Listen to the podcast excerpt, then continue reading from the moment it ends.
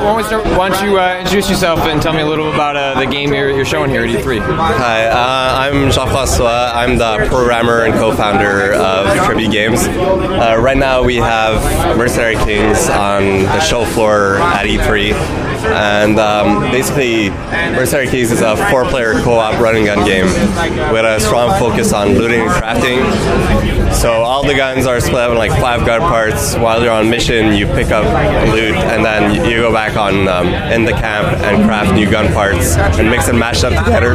Um, the game is um, mission based, so basically, while you're on missions, you split up, try to like tackle on various missions, and maybe like meet back up with your friends and try to tackle on like the boss fight or whatever.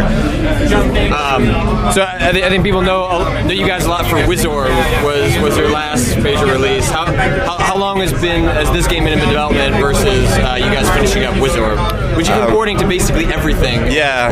Uh, basically, we've been working on Mercenary Kings on and off for the past um, year and a half, and uh, yeah, Wizorb was kind of time consuming because we did like iOS ports and all that stuff. So right now we're really focused on Mercenary Kings, and yeah, we're gonna bring out to PC and PS4. So how many people work at Tribute? I know I know you guys are a really small team. Yeah, we're um, roughly five people full time, and we have like contract people doing sounds and music. You're the, you're the only one that, that came out from the team for E3, right? Yeah, pretty much. So it's gonna be a stressful, stressful week. I mean, for people who are listening, like it's kind of this tiny area next to this huge stage in Sony's booth where they lined up a bunch of the, the independent developers. Yeah. But what's cool moment where they showed a bunch of these independent developers they're partnering with and publishing their games first on PS4, and you were you were up there Yeah. as part of that moment. What what was what was that like? That was that was I ma- I imagine pretty nerve wracking.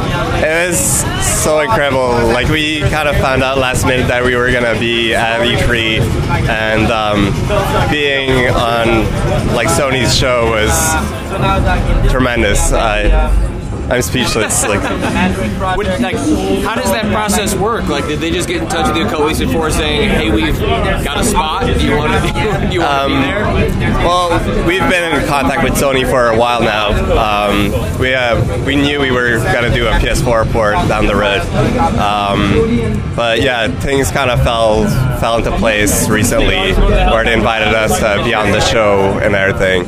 So What is, what is the preparation process for like being up on a stage like that? Because there's all these rehearsals and things like that. So, like, were you pretty much just chained to that, that little stadium that they had everything set up in the last couple days?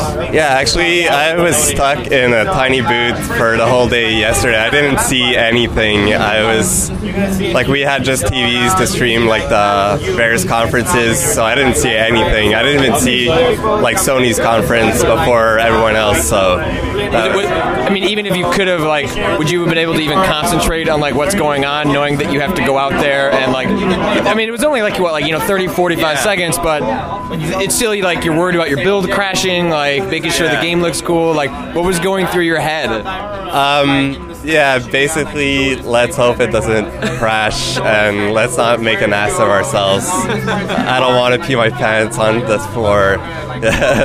What, what has it been like? Uh, you know, you said that you guys were thinking about doing a PS4 port. Once you guys kind of committed to it, what has it been like getting the game up and running and seeing what the touchpad and the controller is like? um, PS4 is like super great. Com- well, compare from like PS3 experience. That they've really revamped their old SDK, so it's been much smoother doing the PS4 port. You guys did a you guys did a Kickstarter for this game beforehand. So how, how was that? How did that work out, and how was that influence the development versus kind of Wizorb, what you kind of did, you know, kind of on your own?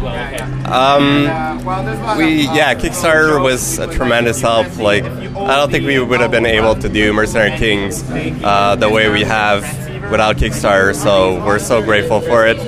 Um, it allowed us to like stay publisher free and uh, do our own thing.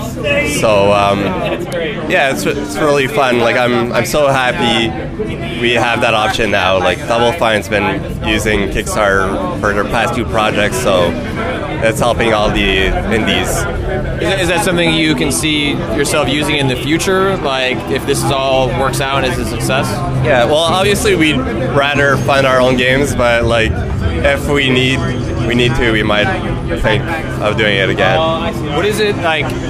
What is it like being here at E3 versus other shows where you've shown your game before? Like, obviously it's way louder, but what is the experience like for you as someone like trying trying to get your game across to people as fast as possible when there's a million other things going on at once? So far, it's been pretty crazy. Like we went to PAX East, and um, basically we had this little like custom-made booth that was on a, like in a dark alley and Cardboard and duct tape. Yeah, exactly. And now we actually have a super pimped out booth with Sony, so it's really overwhelming. Cool. So when, when can people look forward to, to maybe checking out the game? Sorry. When, when can people look forward to playing the game? Um, we're hoping it's going to be a launch title, but like we'll see how development goes. Cool. Well, thanks so much for your time. Thanks.